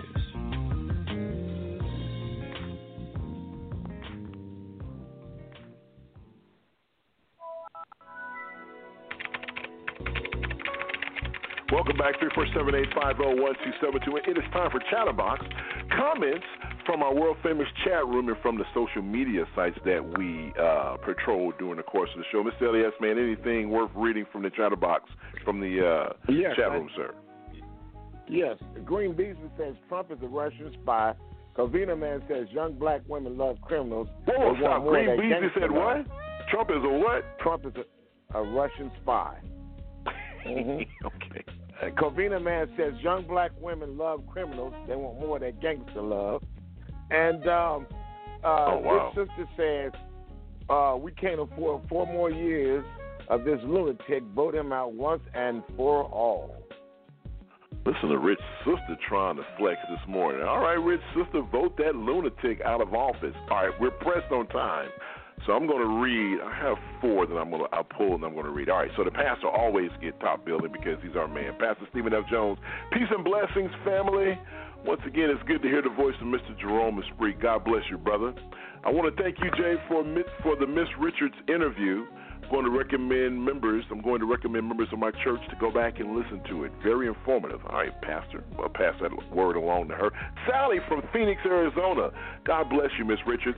It was nothing but Jesus that pulled you through. Hallelujah. Woo! She tried to. Ooh, she tried to get the spirit going on here this morning, Vanessa. Hallelujah. All right, Mariana Music. I love that song. First heard it on the listening lounge on the on the J. Riles show. I love it. Big ups to Tanya. I admire the courage of this young lady.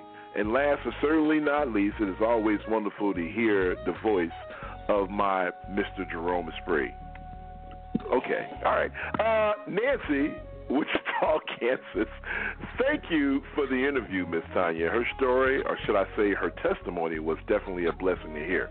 I want to support her. Do you have her contact information? Uh, I don't have it. Okay, Taylor's Touch. She's on Facebook. Uh, and I promise you I'll have the numbers and all that stuff, so anytime someone wants to know, I can pass that information along. All right, a lot of stuff to get to. Unfortunately, I can't get to you all because we're up against time, but thank you so much for your support. Without any further ado. Five, four, three, two, one. The First Lady dazzles on election night in a... Tell me, what do you want me to do? Pledge allegiance you want me to, take you to the flag of the United States of America. Folks, it is so good to say this. It is time for my favorite part of the show, on a need-to-know basis with Mister Jerome Esprit. Man, what is going on, sir? What do you have for us this morning? All right. Um, the longest um, yeah. regularly scheduled domestic air flight, like the domestic route in the U S, is back on track. Yeah. I didn't know there was a flight from Hawaii to Boston, but Hawaiian Airlines resumed their flight from to Boston in time for the holidays. So the airline, um, they announced on Wednesday that they will resume in December. The service is twice a week from Hawaii to Boston. Now, I don't know how long that is numerically. I think it's, um, I don't know. How long is the flight from California to Hawaii? Probably five hours. It's five hours? Thank you, Vanessa. So so we're talking, what, about a nine-hour flight? That's, mm. that's crazy. From about. Boston. Yeah. So, yep, that's back for those people who would like to like take that. Can't hours. imagine it. it takes, yeah, huh? You know what? Why would they do Boston and not, you know, somewhere yeah. else, like Texas or California? I mean, Boston? Really? No, no, but they do have flights from, like, you know, from I know, other, but are they uh, open? Are they flying them now? Oh, I don't know, but they were saying that they they stopped that one because it was so long, I think. I bet it was. When, nice. when yeah. I used to fly to Brazil, it was like nine or ten hours, man. But I, man, it was a good flight. Man, I was going to ask, because I've never Ooh. been on a flight that long, so I don't know how yeah, that would go. I, yeah. I flew to Germany. It was like nine or ten hours. Yeah, it was, it was long flights, man. Yeah, I've been there. Mm-hmm. Back in the day when they used to let people smoke. Yeah, that was crazy. Yeah, that's right. I was going to say we had an ashtray right next to you in the, in the armrest, right? yes, yes. All right. Um, so um, Pacific Gas and Electric Company said that they'll be cutting power to more than a million people in northern northern and central California today, um, starting at ten a.m. for as long as twenty-four hours, um, because of Ooh. strong wind, winds will um, mm-hmm. help fires. So um, people are going to have their power cut off. So they're probably not listening mm-hmm. to us in California right now. Wow. This is parts of California. Mm. Oh, jeez. Wow. I'm just saying. Okay. They can, they can hear it in the archives, but they know now. So um, wow. from tribal lands in Arizona and New Mexico um, to storm-battered Louisiana, census workers who go door-to-door were unable to reach all households needed to complete um, their census of the U S population. So the count was abruptly ended um, last week after a Supreme Court ruling. So the court determined that the number of congressional seats that each state gets where um, roads and bridges were built or are built and how many schools, house schools and healthcare facilities are funded, um, all is determined by the census. It's how one point five trillion dollars of federal resources are allocated annually. And the U S Census stopped the counting early. Mm. Now, this is wow. because Trump wanted to have those numbers in early so that they can, can send that those numbers to Congress. The, um, the executive side gets it early, massages the numbers, and sends it to Congress. He's trying to take out anybody who's illegal out of your account so that they can reallocate congressional districts again. That's why they stopped the count early. Instead of you knew wow. it. I mean, you knew it, Jerome. Yeah. I mean, these folks have been yeah. cheating forever. You knew it. Yeah. They yeah, can't win. That's how they, they can't win on the. They can't win on the topics. They can't win straight up. They have to pull this crap to win elections. It's it's unbelievable, unbelievable. And, and what's a, what's a more amazing than that is that the people who are supporting them are supporting the cheating part. And they're like, no, it's the economy. You're watching them do all this illegal stuff that should have half of them in jail. You're watching them do that, but you're saying it's the economy. Yeah. It's, it's wow. weird. So the census said that, that overall it's reached more than ninety-nine percent of the nation's household, but the nation of three hundred thirty million people, the remaining zero point one percent resent, uh, represents hundreds of thousands of uncounted residents, and um, small cities and even a handful of undercounted residents makes a big difference in resources. So other parts of the U S where counting fell short of ninety-nine point nine percent was Quincy, Massachusetts, New Haven, Connecticut, Asheville, North Carolina, Jackson, Mississippi, mm-hmm. Providence, Rhode Island, and Manhattan, where neighborhoods um, emptied out in the spring because of the coronavirus. Yeah. Again, they think they're going to hit just Democratic areas to try to take those numbers away from them just to reallocate the funds or reallocate the numbers so that they can reconfigure their congressional districts. Mm. Okay. I, wow. I don't think that I have to. That is ridiculous, man. Yeah, I don't think I have to say evil asses too much on this show, but yeah. people are really yeah. crazy. Yeah. Yep. Now, mm. the corona cases are rising um, in seventy-nine percent of U S states and ter- territories, and the steepest increase was the Mountain West, according to the C D C. So the virus has not gone away. Forget listening to Dotard, but it is not going away. Um, now, school kids um, hiding in the back corner of the classroom are um, are said to be the safest part of the room to avoid um, COVID, according to a new study.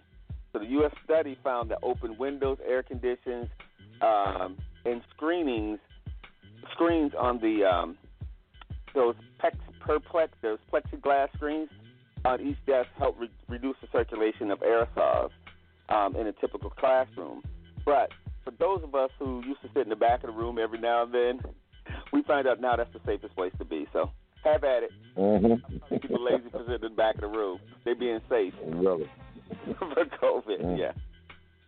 Now, New York, New Jersey, and Connecticut urge residents not to travel between states after this uptick in um, COVID nineteen.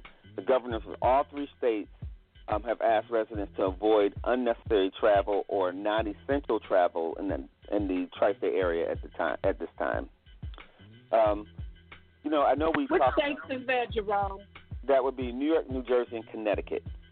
Oh, okay. Mm. Yeah. Not very and, and, okay. And, and honestly, our numbers are still down, but they're uptick, they're upticks in, you know, some college towns and some other areas that they're just trying to get a handle on it. Unlike the other states who act like it's okay to travel. Um, five yeah. people died after getting flu shots in South Korea, sparking vaccine fears. So the deaths include a seventeen-year-old boy, a man in his seventies. Um, And North Korea plans to ramp up their winter vaccines because of COVID. So here's the deal. We're getting the same variation of that same um, vaccine for for the flu season. If you don't know, the flu travels from continent to continent. It's pretty much the same strain with different variations, and they're saying that up to five people have already died from their flu shots. So that's going to stop yeah. people, people wanting to get a flu ago, shot. I got mine two weeks ago. Did you? And, you, and usually when I get a flu shot, I get the flu because they're putting it in your system. But yeah. uh, they put me on a different kind because of my asthma last year and this year, and I feel great. I haven't been sick for mine at all. Oh, cool, yeah. Hopefully, hopefully everybody will be okay from their flu shots. I know everybody's going to start that time of year um, to get them.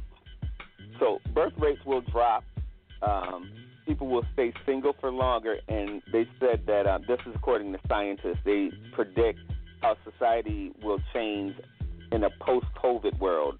So experts from the U S reviewed ninety studies to help them predict how COVID nineteen could shift social behavior and gender norms, even amongst those who are not affected. So they're saying hmm. people are going to stay sing- single longer, and they're not going to have kids.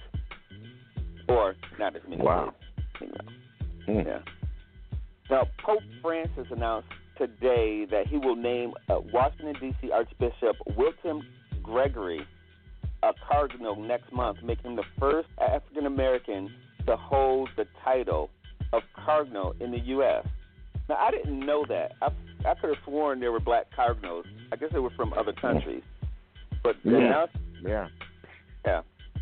The announcement came as um, the Pope announced thirteen cardinals, including Gregory, who's seventy-two. He's in a new class to earn that covenant red hat. The Washington archbishops are typically named cardinals after their appointment, but Gregory, um, mm-hmm. Gregory's appointment is a historic one, as a black people are underrepresented in leadership within the Catholic Church, and he'll be el- eligible to vote for the next Pope. Oh, I'm sorry. Yeah, he will be eligible to vote for the next pope until he reaches the cutoff age of eighty.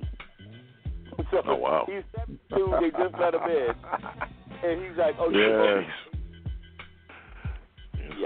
Long dang on time there, man. Wow.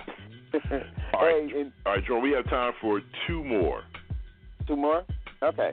Yes, you know, sir. I, I'll do this one really quickly because um, um, I forgot to, to do this. You know, five of Mike Pence's aides test positive for, for corona, so I'm not going to go mm-hmm. into it, but his aides did. And um, the security company that planned to send armed guards to Minnesota have said that they will not send them because they were going to go to jail. You cannot send armed guards to protect polling places. Um, that's wow. intimidation. Oh, wow. Trump. Unbelievable. Yeah. Uh, all right, okay. man. Good stuff. That's good information right before the election. That's a good one to end on, man. Let that resonate in your soul, folks, when you go out and vote. You should have voted by now, but hey, if you haven't, you know, make it happen. Uh, you got nine days. All right, it is time for our final thoughts. What a show today. You know, ladies are first around here. Miss Vanessa, final thoughts.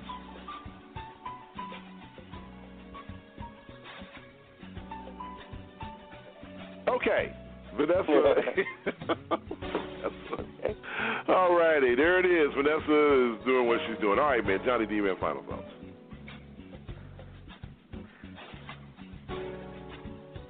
Okay. Wow, Johnny D.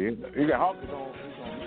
Oh, he's on mute. Okay. God dang it. I mean, what the heck's going on this morning? All right, Johnny, man. Sorry, that was on me. Okay. Oh, Mister Elias, I'm going to blame right. him. Well, Final well, thoughts. You know that, that's, that's, that's quite all right. Uh, I'd like to, again, just want to thank everybody for an opportunity to be part of uh, this podcast. And definitely shouts out to Sister Tanya Richardson for sharing her testimony and her life, uh, giving everybody some, some real some real education on Not not only, you know, being a, a cancer survivor and, and her, her, her company, Taylor's Touch, but also a, a realistic um, application of how the Affordable Care Act and the, the abolition of that particular uh, brand of health insurance will impact individuals who are dealing with some serious illnesses. And, and thank you all. Like I say, I appreciate it and look forward to uh, next week if it's God's will and my purpose. Absolutely, man. Good stuff. And by the way, uh, I do have a phone number. It's uh, two eight one, seven oh six, two oh one oh, two eight one, seven oh six, two oh one oh. That's Taylor's Touch.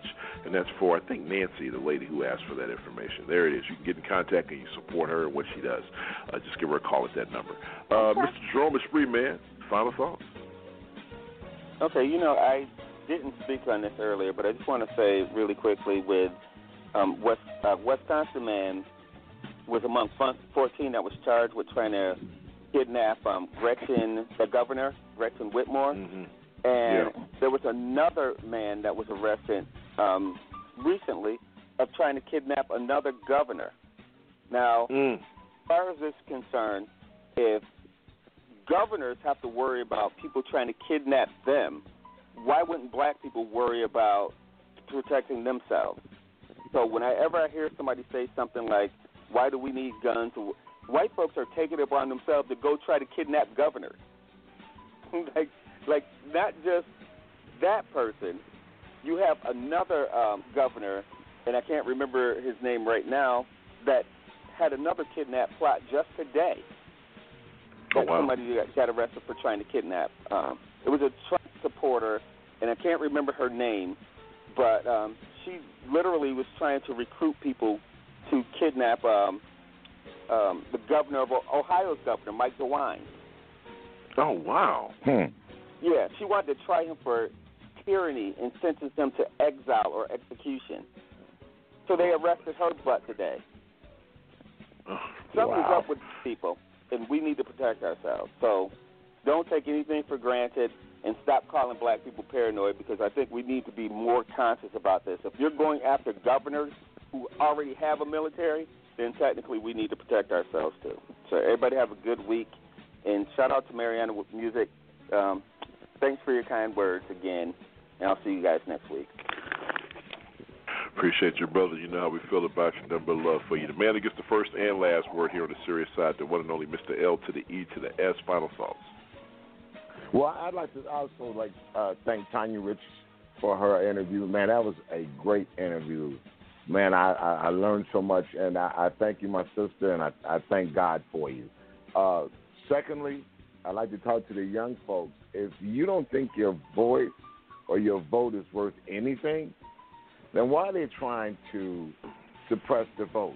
Why are we waiting eight to ten hours in places like Atlanta, Georgia, or Houston, or these other, some of these other places to vote, eight to ten hours to vote? Why are we waiting so long? Why are they trying to suppress the vote? If your vote doesn't mean anything and it doesn't, it's not about anything, then why are they trying to suppress your vote? Why are they gerrymandering districts? Folks, you got to realize that your vote means something. And if you don't get out and have a, voice, a vote, you don't have a voice. So if something should happen, for all you people who don't vote and talk about this as a waste of time, if something doesn't get passed that you like or something doesn't happen that you don't like, I don't want to see you on Facebook. I don't want to hear you complain about not a damn thing because you had a chance to get out and voice your, your opinion, and you did nothing.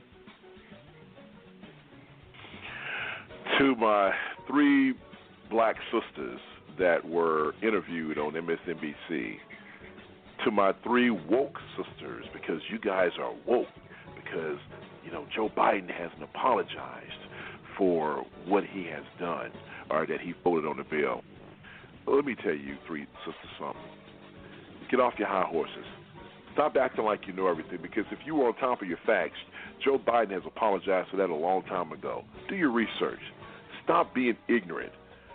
Stop being ridiculous, because all you're going to do is give this man another term in office. Get off this high horse, black people. It's amazing to me that you want to try to hold Joe Biden and Kamala Harris to a standard that our current president don't give a damn whether he meets or not. And you still are saying, well, I don't know who I'm going to vote for. Stop it with this nonsense. Get educated and stop being ignorant, because the more and more you talk, we're looking at you through a colored lens. And on that note, Mister L E S, if it's Sunday and we're talking serious stuff, what time is it, my friend? It's time for the serious side of the J. Wow. Show. Big props to Tanya for coming on and sharing her story. God bless you. And I like like to hold everybody else. God bless you and Godspeed. So for Vanessa, for Jerome, for my main man Johnny D, and for Mister L E S, I'm Jay Riles saying have a wonderful work week. And remember, if it's Sunday and we're talking serious stuff, it is the serious side of the Jay Riles Show. Wear a mask, folks. We'll see you next week.